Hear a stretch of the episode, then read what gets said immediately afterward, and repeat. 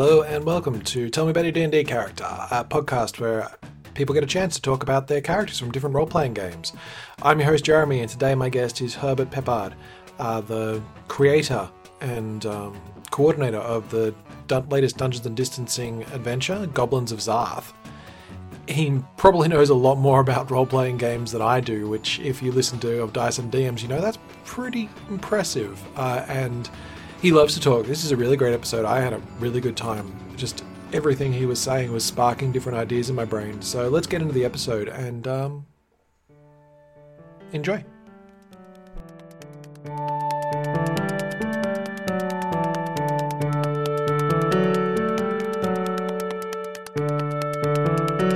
How's um how things been going since Goblin of Zarth kind of wrapped up? Uh, I have been uh, two things. Two things have been happening. First thing is that I've been suffering from uh, just fatigue Yes. because it was it was intensity intensities.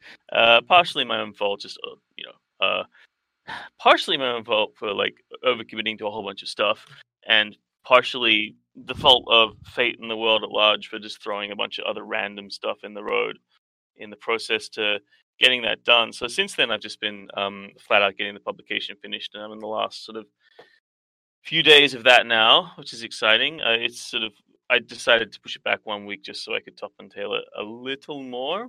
Um, but I am at the point now where uh, my life is sort of running out of time for this project, and I need to get onto real life maintenance. Um, so um, what'll happen is we'll probably just I'll, I'll get to this Friday and release the the version that it is at that time because you know you can keep working on something indefinitely, but there's yeah, the, it'll just it'll just eat up your your your your life and your time and your mind. Um, Isn't there a quote? Um, Great works of art are never finished; they're just abandoned. yes, but I don't want to be that guy who keeps going into the gallery once the painting's up and touching it up. There's- You don't want to be George Lucas in this Uh, situation. No, no. I, I'd rather like set a foundation and then move on to other things. Um, there is going to be a gap between when the digital copy is up and when the um, physical copy is out. So I may sort of take some time to sort of fix it up between then and when. But uh, that would just be like minor changes, and I would definitely update everyone who did a PDF purchase with the, the final version if that was the case. Essentially, the content's the same, though. The content's the same. It's just like a couple little tweaks. Yeah. Well, that's kind of the benefit of the digital program that you can say, okay, this is version 2.0. You may have had Yeah. 2.1. This is the errata. Then you can have it as a living document rather than that's the final product. I guess it's it's, it's the best it's going to be. I love erratas. Um, as it is, I am a victim of plastic crack. I have become very used to erratas in the modern age, um, where they sort of take their rule systems and just errata them and errata them. Um, sometimes on first day releases, which is is crazy. I've become used to them anyway. But uh, yeah, the main thing is that there's a product there, something that you can use and reference and have fun with. It's more like downloadable content. It's just the patch. Yeah. Yeah, I, I I get so excited with things when I'm making something or making a world, and every time I'm like, ah, it's digital. I can just give this thing away and that thing away, and you can have this new extra extra level added to to this this thing that I'm creating. And I think um I I don't know. I have other friends of mine who are like, no, no, curb your enthusiasm, Herbert. You need to you know release stuff to people only in dribs and drabs. But I think there is definitely merit to giving a certain amount of like DLC, as you say, Yeah. to things that you create. And, and it Um, can be a taster. It can be this is a, a class I've created for this upcoming adventure I've written. So here's the class Mm. right now. Here's the adventure in a couple of months. Yeah, yeah, yeah. Not a bad, not a bad way to go about it, really. I mean, this is this is my first experience uh, creating a module for sale. So I've written, I've been writing and running role playing games for conventions since I was 14 years old. So that's Wow. about 30. Um, is it no 20, 20, 28 years now, pretty Mhm. much. Um, mostly in Sydney. Basically, when I first came to Sydney, Australia, I was um, uh, I'd been playing in Adelaide probably since I was about nine. Started with the old Ian Jackson, Stephen Livingston sort of fighting fantasy books, Mhm. and then sort of progressed onto like the Titan world. So taking the same system and making it like slightly more, uh, or evolving it to the next level, and then a little bit of Shadowrun or Shadowrun Cyberpunk when I was. Yep. Um, they, they're similar. It's uh, the same feel, eh. but with magic. Yeah. But with magic, you know, I mean, magic technology, it's it's all the same thing, really. Mhm. Um, and then then I, I I came to find the role playing convention communities in Sydney. Um, and I went to my first convention, and uh, I was acutely aware of how much it cost my parents, which was we, we had very little money at the time, and it was like you know five bucks per session to play in a game, uh, which in the you know early '90s was still like reasonable amount of money at least for us. And I was like, oh, that's not so good. But at the pub afterwards, like 14 year old me hanging out with like these older like university students and post grad people and you know just aged institutional members of this whole community they were like oh well there's a thing you can do which is every for every game that you run at a convention you can you can play a game for free and i'm like sold and that was it. in the very next convention i was i had, I'd submitted a blurb and i was running games and i never looked back at that point Wow. so yeah, and like the first con I ran, like I maybe we had I had half of my sessions uh, Mhm. booked out to play with people who were, who were playing them, and you know then I got to spend the other half of the convention playing games, which was great. And then it kind of backfired on me because by the time I got to the like two years in, um, all of my games were full, and I had no time to play any other session. uh, Uh, occasionally we had like a team drop out and I'd like get in at the last minute. And the only um I guess the the biggest the biggest regret I have in that instance is that there are just some friends of mine who are amazing, amazing games writers who I spent a lot of time like hanging out with and were my peers, uh, or at least people I looked up to and respected. But I I never got to play any of their games during that heyday of conventions. And uh, some of them have since passed away. And I was talking to a friend of mine about this uh, as well, one of our regular players from Tabletop Dynasties, and they were just saying, "Yeah, it's a shame I never got to play in any of um, our friend James's games because he he was they were always booked out. you could just never never get in." Hmm. Isn't this the the forever DM problem? That uh, Yeah. you have all these ideas and you're running the game all the time, and with all the prep time, you don't always have a chance to, to play um, play the characters you want. It's true, but um, sometimes there's a there's a curse with games masters. I think when they're playing games, I think there's an art to rolling back who you are and your ego and your obsession to sort of like micromanage your environment and your players. Uh, for me, uh, it's a I do the ADHD trick where anytime I play a game, I try and draw. And if I'm drawing, then I'm not like trying to micromanage the other players. I'm let- willing to let them sort of sit there and you know fall into all the pitfalls and um, kinds of other bits and pieces. You know, what, what do you do, right? You don't want to. You don't want to. You don't want to be the only person playing the game. And I'm not going to pretend that I have not, at some points in my gaming life, fallen into the trap of uh, trying, like, just taking over the game and using all of the other players as auxiliaries to my fucking master plan. so, some that's just being a leader. Oh yeah, look, but there's being a leader and then there's being the main character. Yeah, I mean, a role playing game is ostensibly a shared narrative building experience where Yeah. a group of people come together and, and, and make something and make something cool. And I it's I guess you could liken it best to like your Doc Savage, like your classic like 1920s or um, 1930s sort of like pulp fiction where uh, post war pre World War II where concepts of eugenics were still you know very much in fad uh, and you would have like one person and biggles like uh, biggles was very much the same where you'd have one character who was amazing at everything and they were just the- the best in the world at all things and then you would have a group of support characters who were the best in the world at their own thing but still not quite as good as biggles or doc savage at those things um, and that that is definitely a role that I've fallen into. I think once in a campaign, and that's I think GM syndrome. Um, That's a good word for it. I'm gonna stick with that one. The GM syndrome of directing the other players, and when you're at the ta- when you're not behind the screen. mm-hmm, yeah, um, yeah, but it, it takes it and it takes time, and it's something to that you need to sort of step back from. Yeah. You need to step out of of it and step away from the that role as the games master and just jump into the player and jump into the character. But I feel that that also allows you to kind of mature because you can you like just take the time to see the character and really be seeing the world through the filter of that character and really be stepping away from like this omnipresent omniscient like personality in the game You're not looking at the Mm. matrix anymore. You're not seeing the code as the world, the game around you. You're um, you're just enjoying the experience.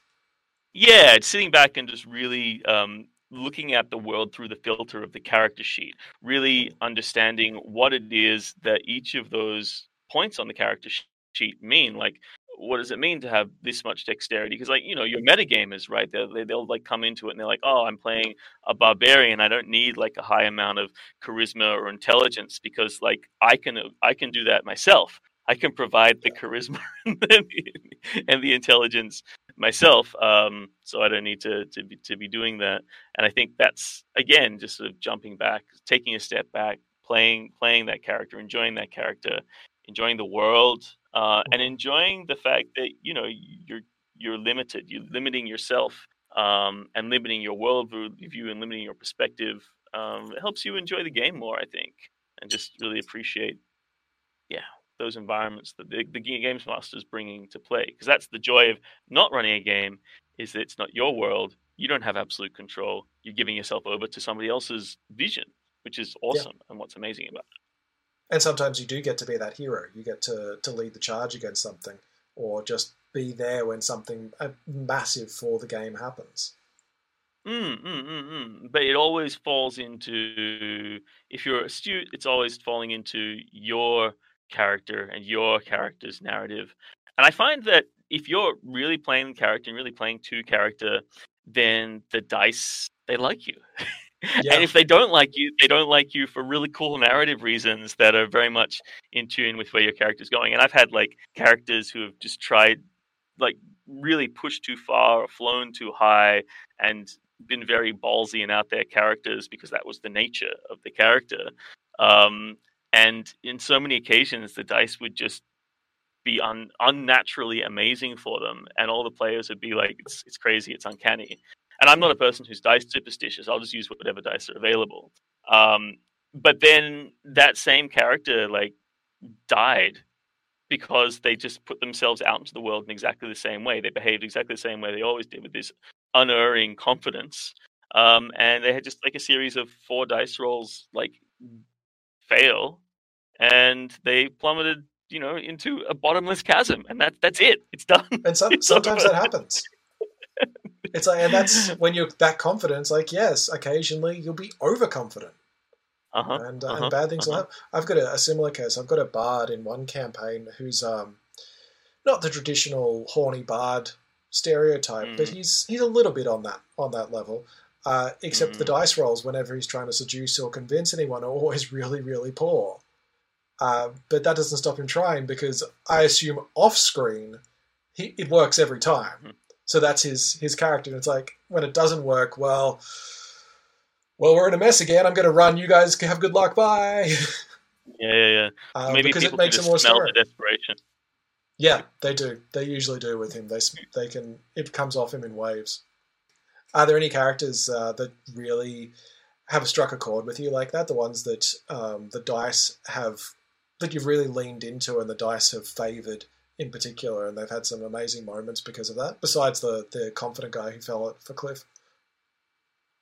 Besides the confident guy who fell off a cliff, yes. Um, I mean, we've all got our first characters that you kind of loved. It wouldn't have been the first character that you've played, but there's kind of a point that you come to in a campaign, in a long campaign, where you sort of take on the role of a character and you just like expand it, kind of, and and you have a lot of luck and you kind of put a lot of yourself into, or not even not necessarily a lot of yourself into, but perhaps a lot of who you wanted to be at that point in your life. You're like, yeah. I'm trying out this personality, and that for for me, I had a character. Um, it was in Shadowrun. I had a friend of mine uh, who was an amazing Shadowrun games master, a guy called um, Rico.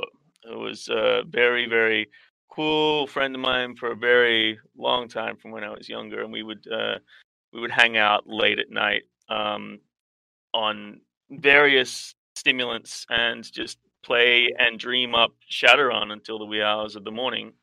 Um, lots of coffee and you know Jolt, I believe, was big at the time. Jolt Cola had just come out, um, and he, you know we get to a point in the game especially in a game with a higher level of organization you've gone to a higher level and you've got access to more resources and more things and and maybe you don't have uh, you've got a little bit more time in your life that sort of time money equation you're sort of at a point where you're uh, you have enough time to sort of like really delve into the character and the world and the micromanagement of things. And so you do all the things that really a good games master will be like ah we're going to summarize all of your accounting and all of the management of your base or your castle and you know all of your resource management and stuff like that. But we, we, we were kind of like very much into the world of like having this undersea base and all kinds of crazy technology um, and then developing our own technology and abbreviating the actual core rules of what was Shadowrun second edition at the time into being a bit more dynamic because uh, I think White Wolf was very much in fad in the in the 90s at that point as well. It was like uh, mid to late 90s by the time I was in that rabbit hole, um, and the uh, so we were using like a D10 system to sort of run Shadowrun. Anyway, I had a had a character, and it was like uh, very cool. I made all these contraptions. I mean, I thought it was very cool. You know, that's that's what, what what, you do, right, when you play that character. And they were like a jewel thief, and they were based on your uh, Danger Diabolik slash Lupin the Third sort of archetype of um, jewel thief, very sort of laissez-faire, happy-go-lucky kind of guy. Uh, and the dice, the dice agreed with them a lot, but most of the time, like half of the time, it was the dice, and the other half of the time, it was just me being meticulous about my planning and how I was going to like approach any situation that I put myself into. Because you get to a point with some games masters where they're they're looking to kill you. Yeah, they're, they're trying to get you, uh, especially in a Shadowrun or like a Star Wars world or even any fantasy game where you're set in the same city. Eventually, like you make enemies, and it's it's all good and well to be like the party that goes up and finds the evil warlock in the lair and meticulously plans how to take down that warlock and like totally wrecks their day, right? It's another thing to be that party that the evil warlock's son and five friends have found like later in life and have spent the last six months tracking down and meticulously studied all of their strengths and weaknesses and are now going to gank the hell out of that party. So you know there, there's there's there's there's two sides of things. Um, and it's all good and well to hit people yourself, but to be the one being hit, that's that's when you know if a party is going to survive and if a player really is able to sort of hold up um, and has the correct planning. That's really when you learn whether the party has developed as a team or whether it's individuals working at next to each other. Yeah, and look, I know that a lot of people, particularly in the modern age, they don't play games where that's a situation. But I still like playing games where realistic cause and effect is is a big part of the game itself.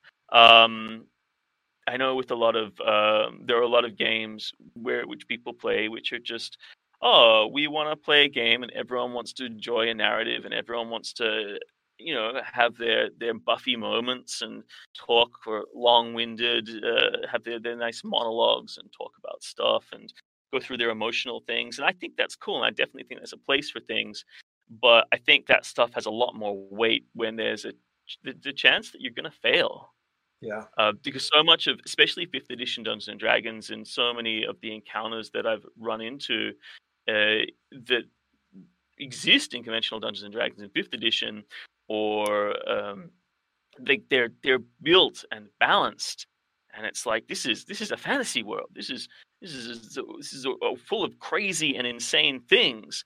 Um, and if you're going to come across them and then you can't use them or you can't interface with them or you're going to come across something and then you immediately run at it because you have this false confidence that you think an encounter is balanced in your favor.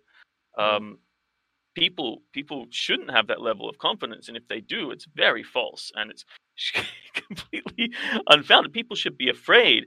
I, I never found this um, more acutely than i did when i started to explore starfinder uh, when yeah, because I was I was like, ah, here's bam book like 600 400 page like rule book and it's like oh equipment list look at all this equipment that people have access to and then um, after like starting to run games like coming to this little sub clause uh, at the bottom of it saying oh really no person like players should only have access i've got a list of like you know 60 pistols or something in the book and PCs should really only have access to four of those pistols at a time based on their level. And that's how they interact with the world. Um, and it's this really artificial construct of levels that sort of comes into play where this dynamic exists where I can be like and this is this is a literal mathematical equation where narratively speaking um, I could, as a first level character, pick up the most powerful weapon in the universe uh, that's in the same equipment list. And I could walk up to a creature and point it at them, point blank, uh, and and miss and do no damage. And it actually being impossible for me to hit them with that on the dice, like mechanically speaking, um, which is more much much and this is obviously where good games masters come into balancing everything out but it's just that that level of mechanics like it's particularly mechanically heavy game like starfinder pathfinder um, where they really want to define every aspect and it's such a big part of the game uh, but it's just it's just so absurd those level systems where why why is it that an technologically advanced race that has access to very powerful weapons why is it they make those weapons so impossible to use? Because they really should be trying to equip their frontline soldiers with as many of these weapons as possible. And they want to give them through as, as little training as possible to be able to use these weapons. If those soldiers can't go out and point those weapons at something and have them hit, it's it's kind of ridiculous. Um, I did some extensive modifications in that game. I think I only ran like six six versions of it, but I almost I pretty much threw the AC system and the proficiency system out the window uh, when I encountered Starfinder and just changed it so that yes, you could have, have access to everything. Yes, there was a chance that people could hit everything with every weapon because I really like the setting and I really like the diversity and I really like there's there's so much about Starfinder that I really like. What I dislike about it is just that that that one core mechanic where oh. it's it feels like an artificial thing. Actually, I had a friend of mine, Chris Tamm, who does a, a blog called Elf, Elf Maids and Octopi, who summarized it really, really well when they wrote uh, a one shot uh, or like a little system that's available where people in the modern day world uh, jump through a portal into a Dungeons and Dragons world. And they are like this SWAT team, or and, and they're going through a dungeon, and they're not even level one characters, like level zero characters that they're playing uh, and they're like coming up against these crazy monsters with crazy abilities.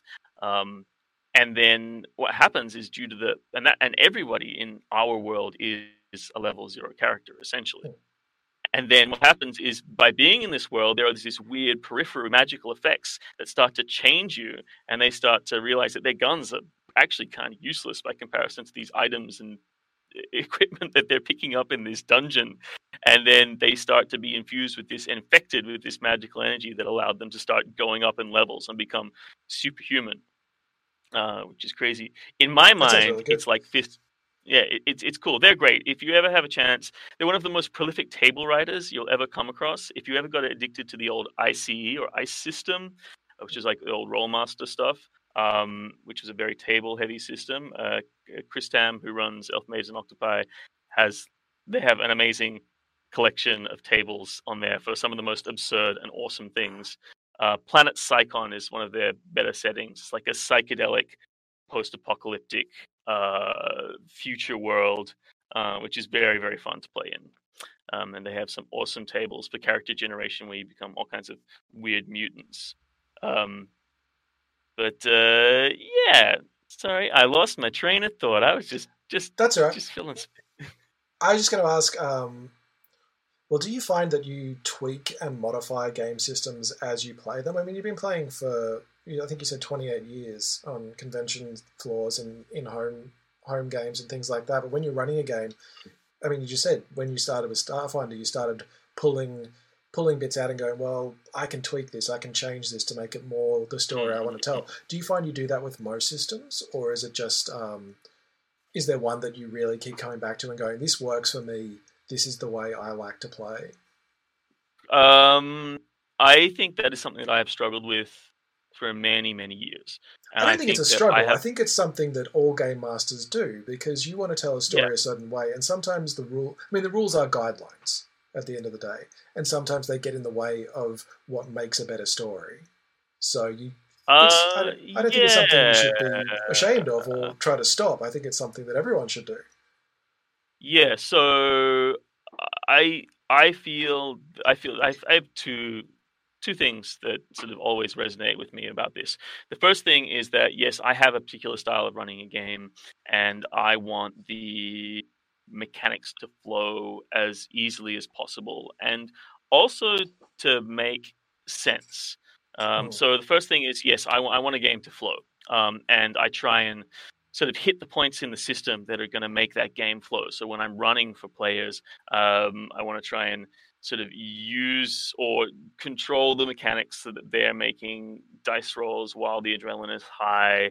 Because there's nothing worse than being like we're involved in a game and things are exciting and things are happening, and then all of a sudden we hit combat and everything slows to a crawl and people are no longer as excited or as interested in the game. And of course, that level of interest will vary from player to player. But in that instance, you try and sort of like wrap it up so the narrative is going so that people are invested so that they're um, pushing and aware and of course the more intrinsically aware of the system a player is the more fluid environments like that will be but at the same time as a games master you you do end up having to abbreviate a given system to work with the flow of the narrative at any given point. On the other side of that is my um my desire to have realism and realistic cause and effect in the game. And there is a point when a game stops becoming like stops becoming a defined reality that you're existing in and starts becoming like he said he said she said cops and robbers right yeah where th- there is no governing system and i believe that systems of probability are the important set of checks and balance checks and balances that give you the sense of reality, that give you a risk, that give you the, the sense of potential failure. And if you don't have that, then then what is it you're doing? What is the game at all? Why are you playing the game? If you're playing to hang out with your friends, there are and, and that's cool. Lots of people do that. They play a game to hang out with their friends and have a communal storytelling exercise and rules be damned. You yeah. know. Um, and I've known players who who will, will cheat to that purpose because they feel like the narrative will go better in one way, so they'll pick and choose what rolls they succeed and fail at in the in the course of a game. Um, and they're always very funny people to see, and I try and catch them out by just throwing things at them where they think, oh, it's going to be acceptable to fail this roll. And then they go for it, and then they don't realize that actually that's probably the worst thing they could have done. But that's um, a good story. But it, it, makes a good story, and that's what that's what yeah. Um, so yeah, I'm I'm I'm I'm very much on the fence, and I do enjoy like games, like modern games that are moving more to a narrative-based mechanic. Um, like I've played some games like Grey Cells um, uh, by Bogdan Contanescu and uh, Relics, uh, even like Blades in the Dark, uh, which start in the course of their games, they they develop a narrative economy where the instead of having dice that you can roll, you have narrative points that you can draw on to to have control of reality. So it sort of takes takes the idea of metagaming and being brings it into the mechanic of the game, where I'm no longer rolling like coming up with an idea and rolling dice to reinforce and to, to determine things. I am now um, using like uh, a, an economy that's built into my character sheet usually um, that allows me to jump in and have free control of reality in the game without any real limits. And if you're a very clever player, and sometimes I am, sometimes I'm not when I'm playing those games, uh, then you can you can very carefully manipulate the world around you uh, to be the person who always succeeds and fails. And I think that they do use a certain degree, a certain amount of dice, but I know that some of those modern gaming systems don't use dice at all. And uh, I know that there are older systems that were very similar, but it does remind me. I know it's it's it's strange. It's an interesting world that we're in at the moment in gaming, which is what, what even is your character when a character changes definition? In relics particularly um, the the characters are constantly forgetting what it is they can and can't do um, and will constantly remembering that actually you know a thousand years ago i was this person who had all these amazing skills and now they're coming back into my mind and i can use them directly in the game right now. Um, and they try and make the checks and balances they try and put into that system is that those narrative tools are actually defined by other members of the party. Mm-hmm. So you know, uh, but it's still yeah. something that sort of mm, it's interesting. Yeah, I can see it. it's it really is. Um, we're no longer confined by the standard. This is how a game operates. That this is how a game is set up. You have to have armor class. You have to have damage output. You have to have all these things. You can. We really do have a, a new frontier of um, of telling stories in a game setting. Yeah, it's moved into conflicts, uh, and in especially in a narrative mm. economy in a game where we're talking about narrative narrative economy, um, you're working to build narrative, and the ultimate currency in narrative is conflict. It's about choosing where it is you have that conflict, um, and in some ways that builds a, a cool game where you're telling stories and in other ways it builds kind of an artificial environment uh, where those stories become uh, very munchausen-esque yes. uh, w- which is cool in its own right and again it all depends on the players playing it all depends on the games masters and it all depends on what people want to get out of it. So uh, in order to sort of like combat this balance to a degree in my Goblins of Xarth module that's going to be released in in a couple of well on, on very soon, very soon, very soon, any day now, any day now. Um, it's probably it's definitely already available for pre-order. So you know if you haven't yet, go to the Quest Suppliers website and get yourself a copy of the Goblins of Xarth module. If it's not available, if it will be available, it will be released to you shortly if it's not already yes. out. Uh, but in order to sort of balance that sort of sense of involvement and I've created I've I've tried to make a, a D&D well I've made well, you know you do your best as a games master you try and make a D&D or a compatible 5th edition game. Yeah. Um and but in order to make it accessible I've also added in a D&D abridged uh version of the game, which is a very simplified. Means you, you got all the characters, very simplified character sheets, um, and even somebody who's never played the game before, you can explain to them how to use that sheet in like sixty seconds. So it's kind of like a starter kit that um, they put out before. You it's could give less of a go... starter kit, less of a starter kit, and more of a beer and pretzels version of the game. and it, it does require it, yeah. the game. Yeah, it, it does require the games master to have like an amount of knowledge of how a role playing games work. But even like a first time a first time games master, probably not first time player, coming into the abridged mechanic of the game, um, could be like, oh, cool, I, I can run this. This is, this is easy for me to run. And I could run it for friends of mine who have never played a role playing game before in their life. You know, and they'd be able to sit down and play it like start playing it in you know less than an hour yeah. you know in the same way that you set up for a board game well let's set up for a board game we're going to play a board game whoop bam done let's get into it, and then we get drunk and have some antics. And Mm. uh, if we want to take it on beyond this first thing, we can take it on beyond this first thing. But uh, we're having a lot of fun. So I, I mean, I just, I guess when I was making it, I was acutely aware of the fact that there are a lot of different needs that players have, Mm. and some players just want to screw around and have fun and have never played a role playing game before and will never be anything more than themselves in a skin suit in that Yep. world.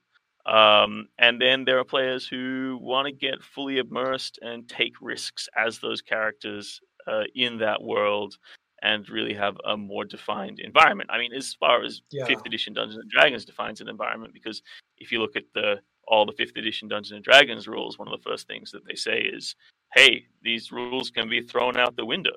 We, Yeah. We're going for a more narrative structure. We are no longer 3.5. We are no Mhm. longer fourth edition.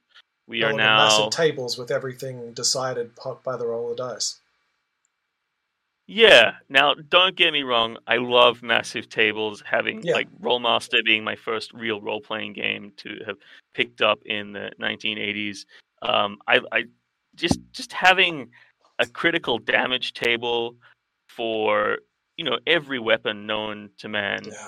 kind, person kind, humanoid kind.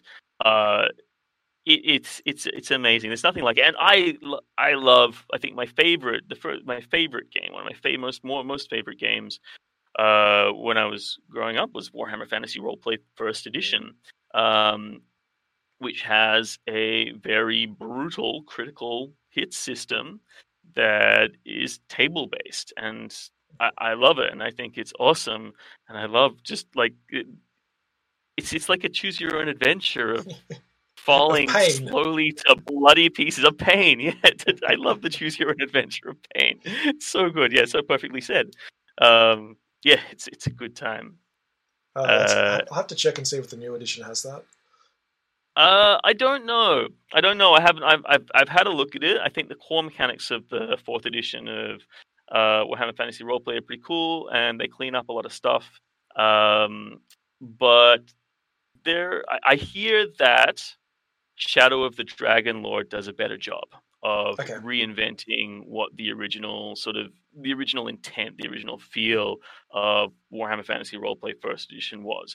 That sort of very fairy tale, that grim, dark fairy tale world. Yeah. That, that's how I always saw it, where you know witches and goblins and fairies were the things that stole your babies uh, and swapped your souls, and it was less about the defined mechanics in the game and more about the fact that you know anything could happen. The world was mm. legitimately a crazy magical place that wasn't and should never have been completely defined by a, a rules mechanic. And I think it's cool that like so much of it was. I mean, Jesus, when I okay, so you got to understand. And I've said this to to to your um uh to to your associate Ben before Yeah. that when we're Dungeons and Dragons is not my native language. Uh, it's something that I came to maybe about five years ago. Now it's always been around and it's always in the background. But like I said, I came in through fighting fantasy games and the choose your the the you know fighting fantasy adventure books, and then Yeah. the World of Titan role playing game. Uh, and then the next game that I played was um, uh, Rolemaster, and then Cyberpunk, and then Shadowrun, and then Star Wars Palladium. Yep. Uh, so Palladium Rifts and Palladium Robotech, uh, TMNT, uh, and Ninjas and Super Spies, and then a bunch of other random systems through like running games role playing conventions. But by the time like I was at conventions, it was like the dawn of World of Darkness, and that really revolutionized like the way that games were played.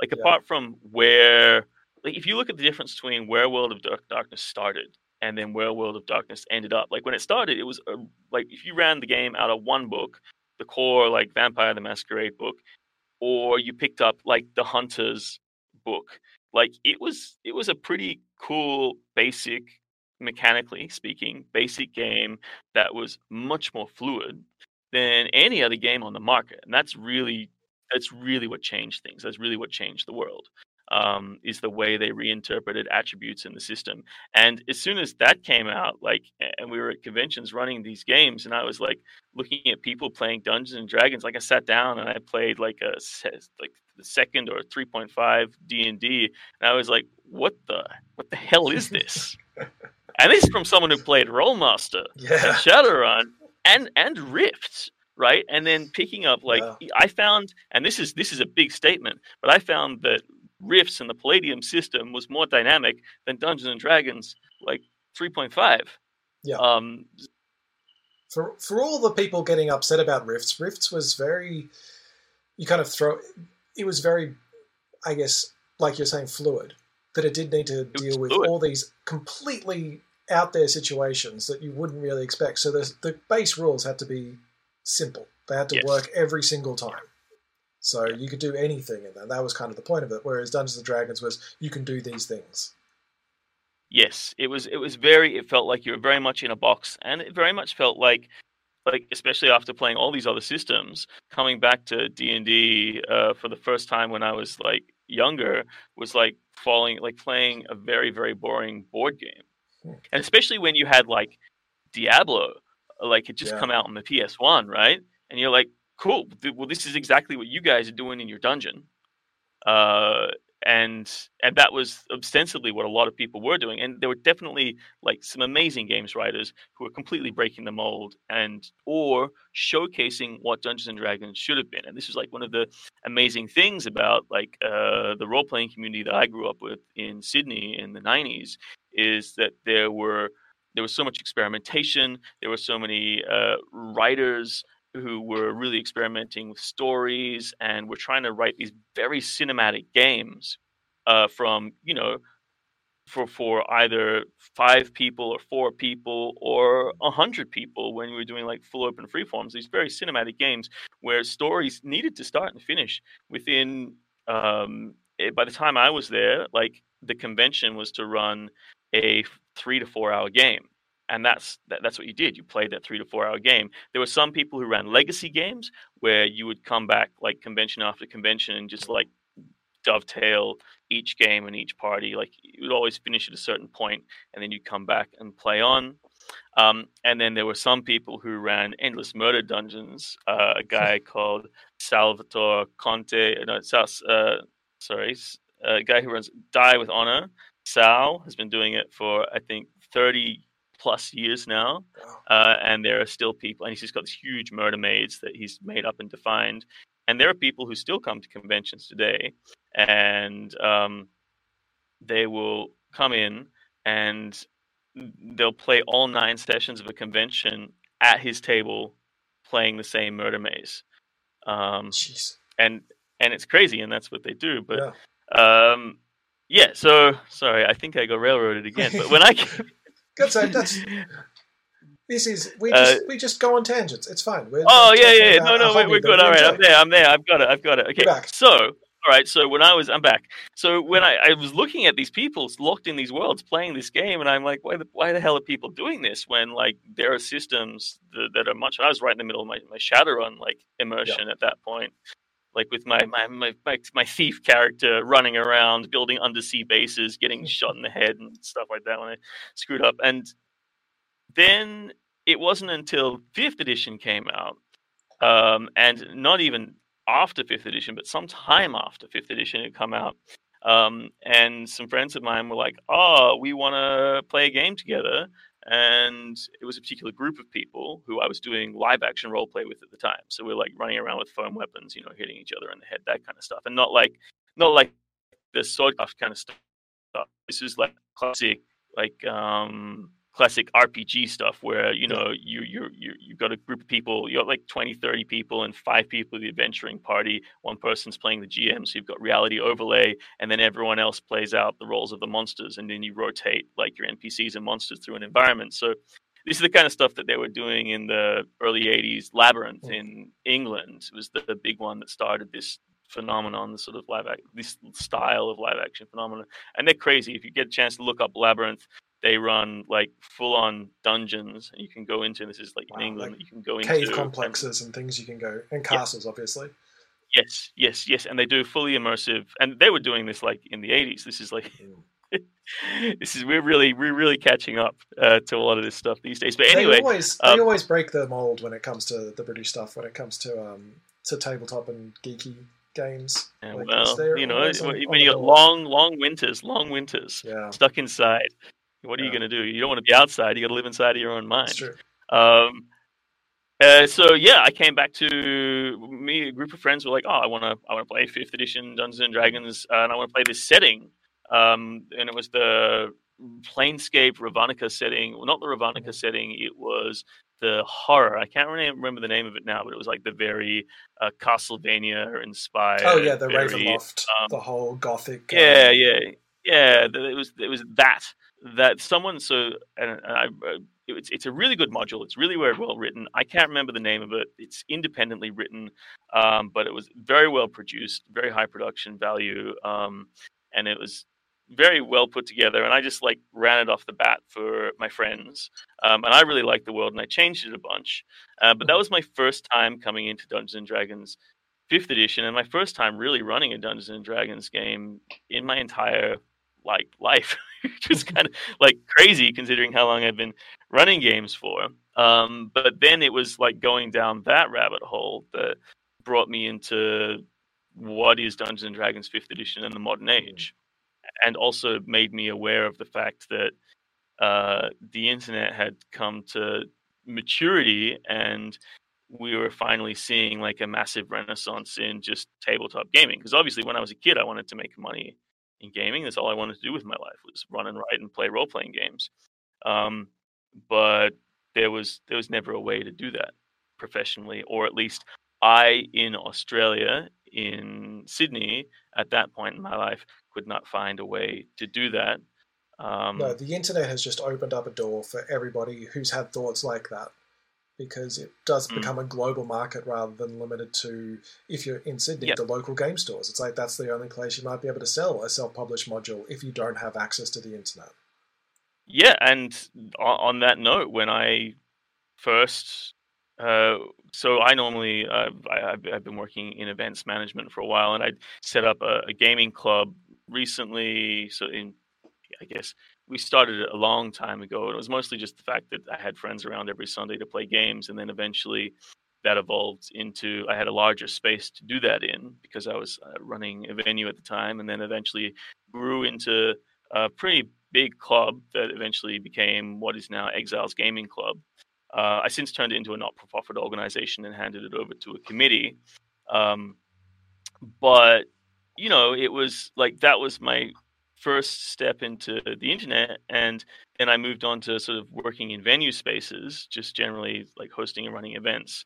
Um, and then when the pandemic came along obviously all that shut down.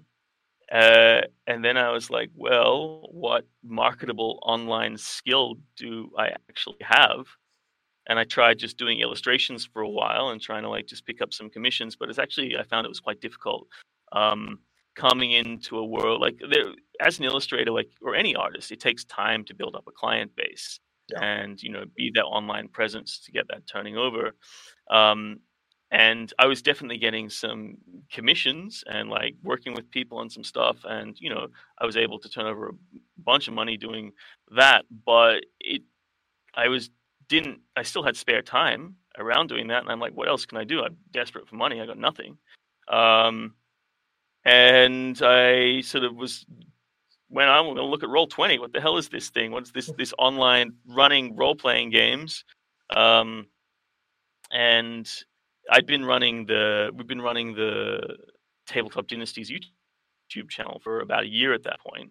Um, and I decided that I would just like try and actually make some cash like running online for people in the states. And that was actually how I paid my bills for the first half of this year. and just f- finding those people. There's a, a call for it. There's a need for it now, I think. Because, like you were saying with the, the English being stuck inside all winter, that's kind of what the world's been like this year. We've all been stuck inside for three, four months, mm-hmm. and it's just our minds working again. Yeah, and a cross between kind of having one of the most accessible one of the most accessible versions of Dungeons and Dragons. Because, like, let's face it, Dungeons and Dragons was still huge in the '80s and the oh, 70s. Yeah. It was a massive phenomenon, and when it hit the world, it was it hit fad status, right? But now we're it also encountered like the massive Christian right, um, and the whole had a huge. Panic, yeah.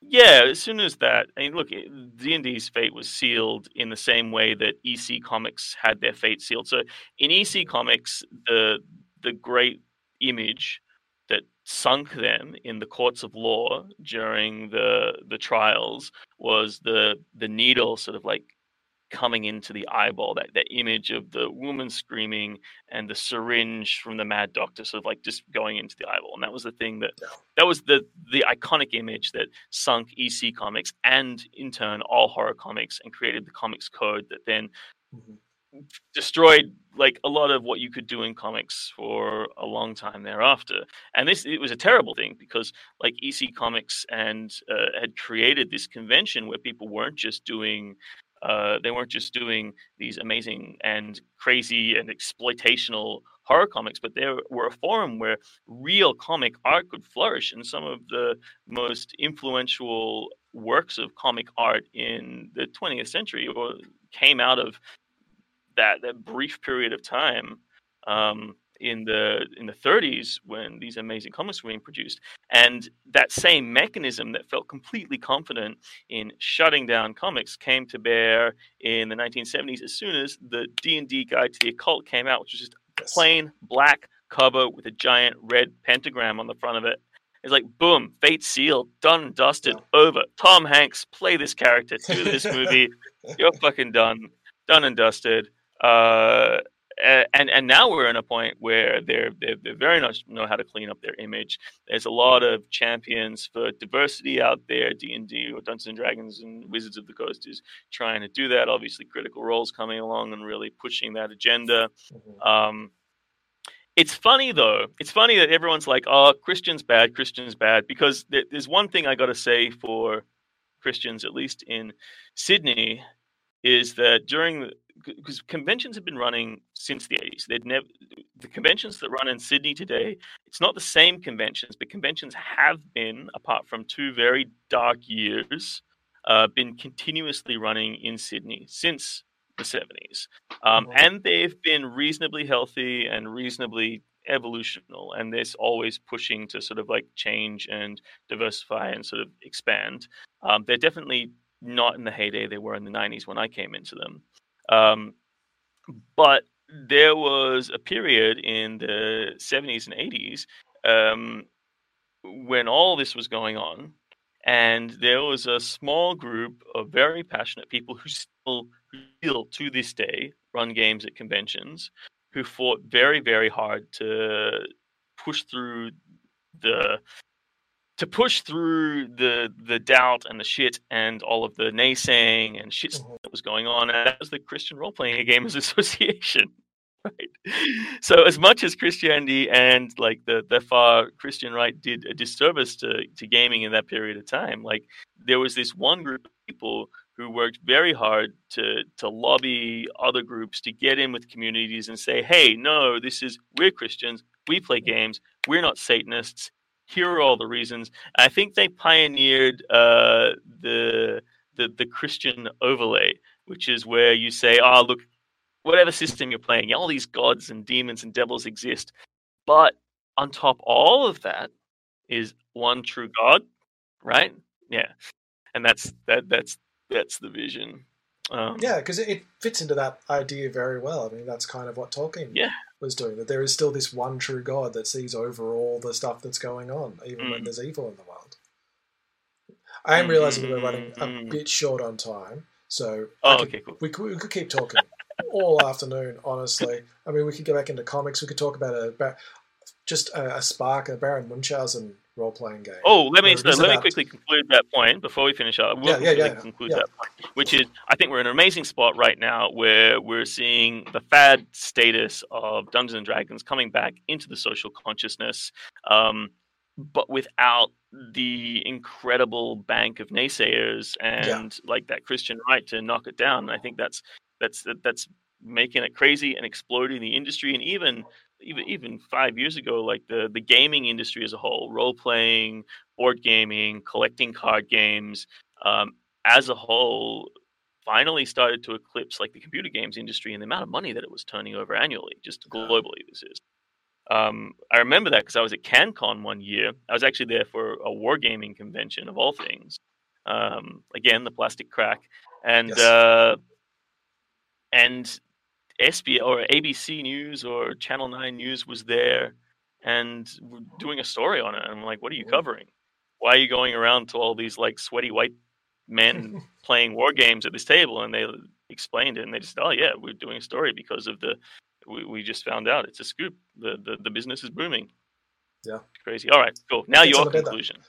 Well, I was going to say, do you want to um, so we've really just been talking about the industry and about about the concepts and the, mm. the, theories behind gaming, but we haven't really delved into what Goblins of Zarth is about and what actually happens ah. in the adventure, which I'd love to hear from you. And I wanted to get to that before right. we wrapped up. So, um, in your uh, those, words, uh, since those so, are two very big questions, so I'd like to like like to ask, uh, what what are you more interested? In? Are you more interested in what Goblins is about, or what happens in the adventure?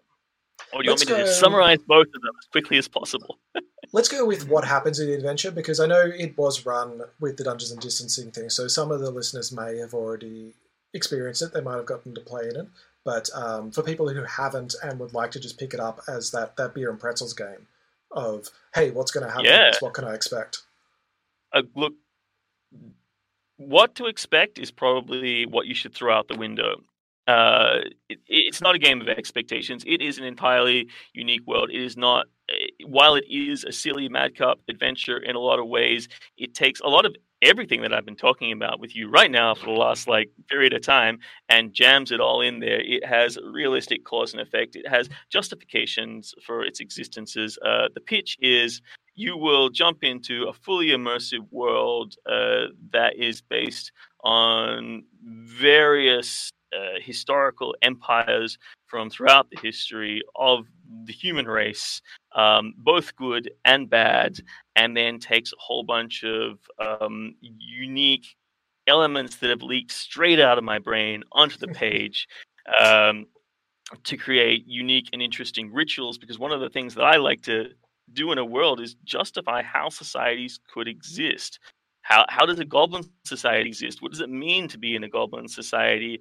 I, and also then taking that element and being like, hey, it's not just it's not just trying to mechanically define it all. I want you to live it.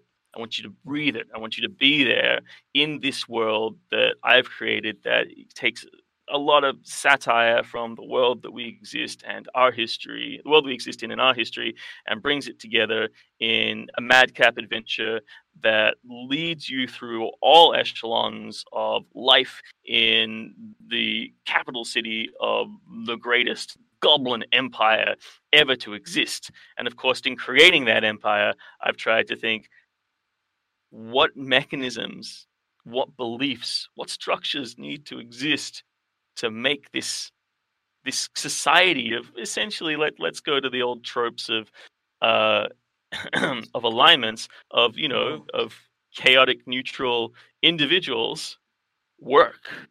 Yeah. How does it actually move forward? How does what is the ecosystem of this world? How is yeah. this city operating if everyone is acting out of their own best interests?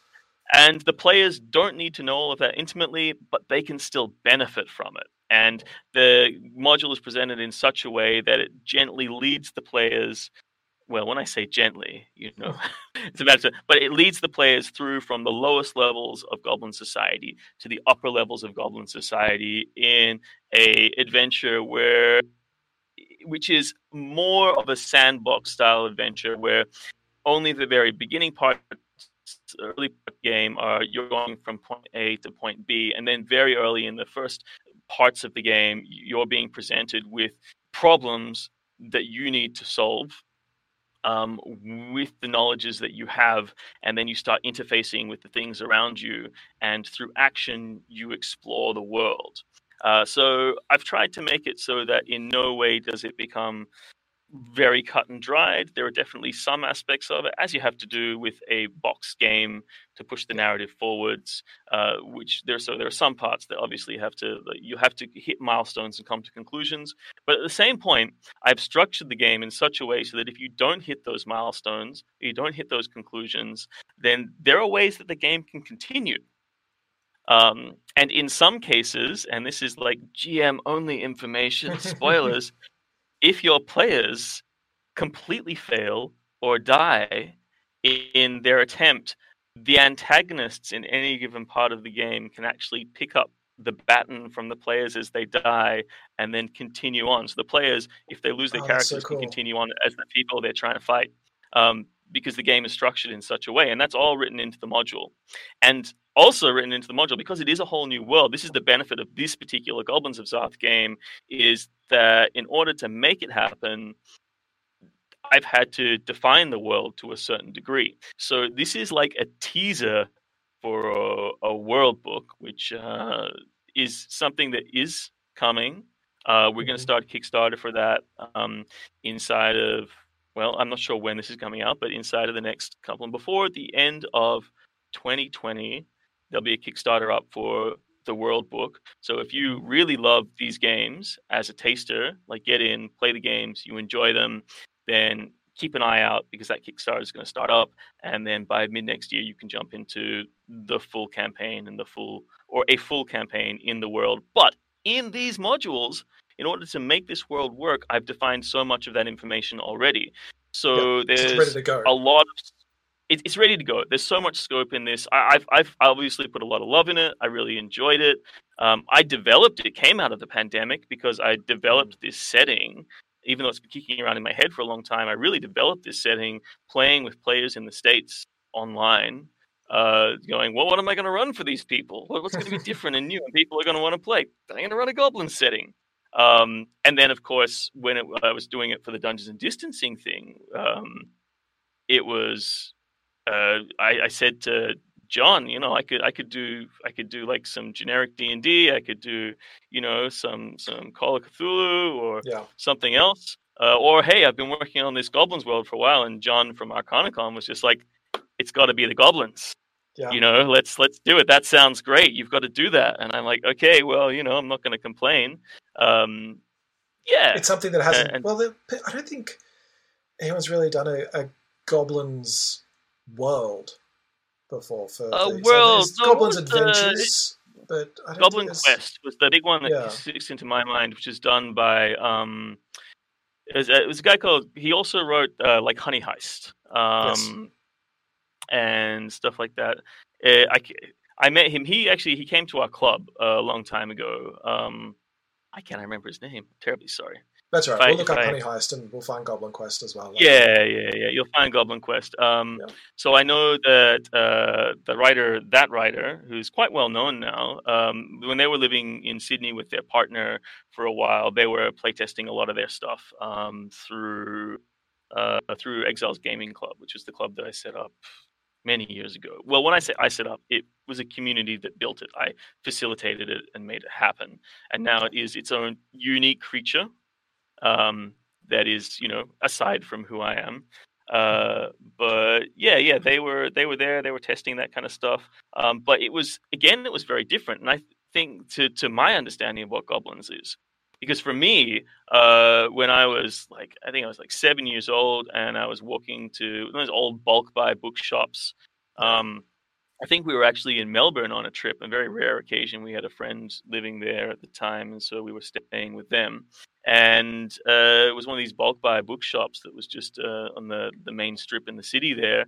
And I walked in and I saw this front cover to the first edition of the Goblins of Labyrinth book um, uh, which was Goblins of the Labyrinth. Yeah.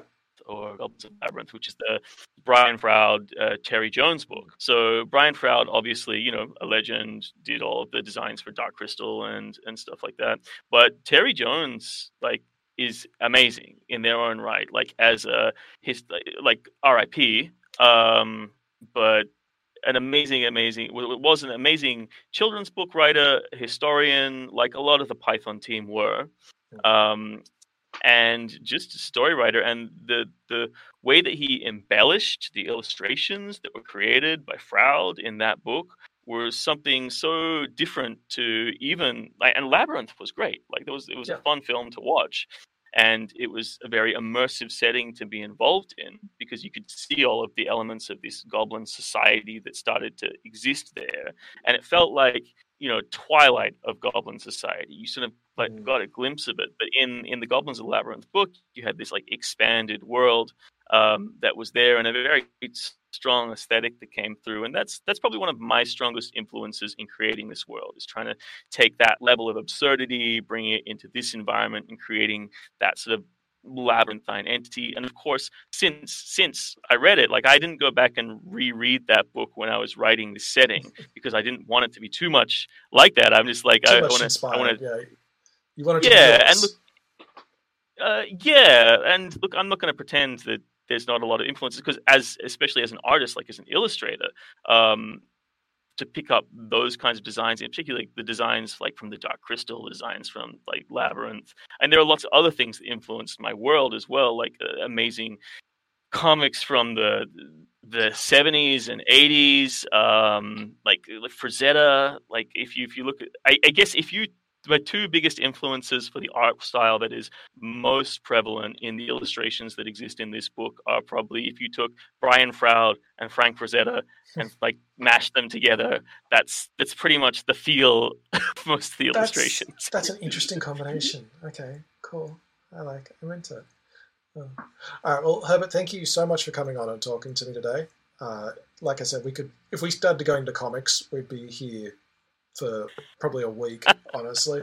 It's been a while since I've really got to delve into comics. Where can people find you? Where can people find Goblins of Zarth if they're looking? Hey, well, look, uh, I'm obviously going to be like totally under the thumb for the next very short period of time uh, getting this publication out, but you will be able to go to the Quest suppliers, find the Goblins of Zarth um, publication there, jump online, grab yourself a copy. Um, shortly after that, the Kickstarter is going to come out. If you pay attention to both Quest suppliers who we're going to be working closely with going forwards, um, and tabletop dynasties you know the usual thing like subscribe hit the bell button so you can stay mm-hmm. abreast of all future releases uh, on youtube.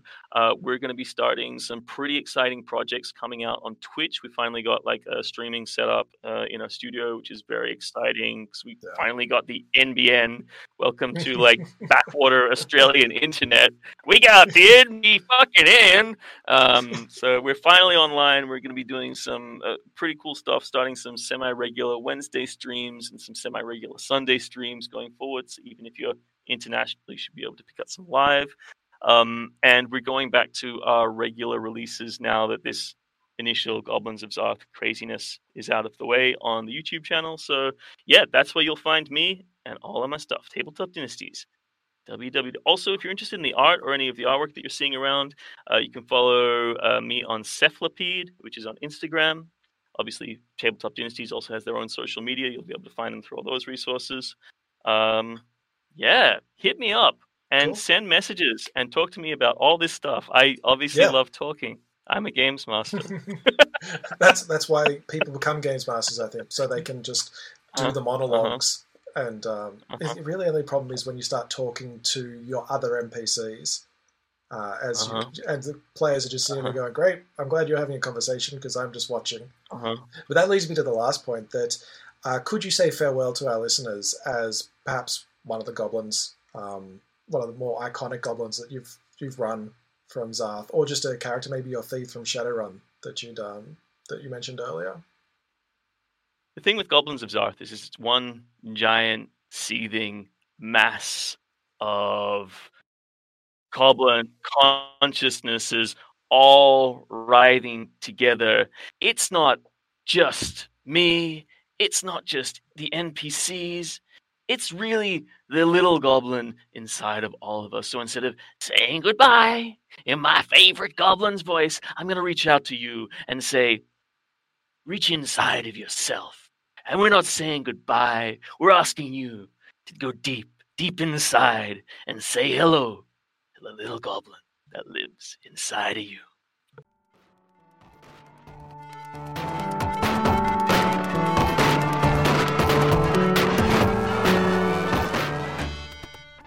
Again, I want to thank Herbert for coming on the podcast.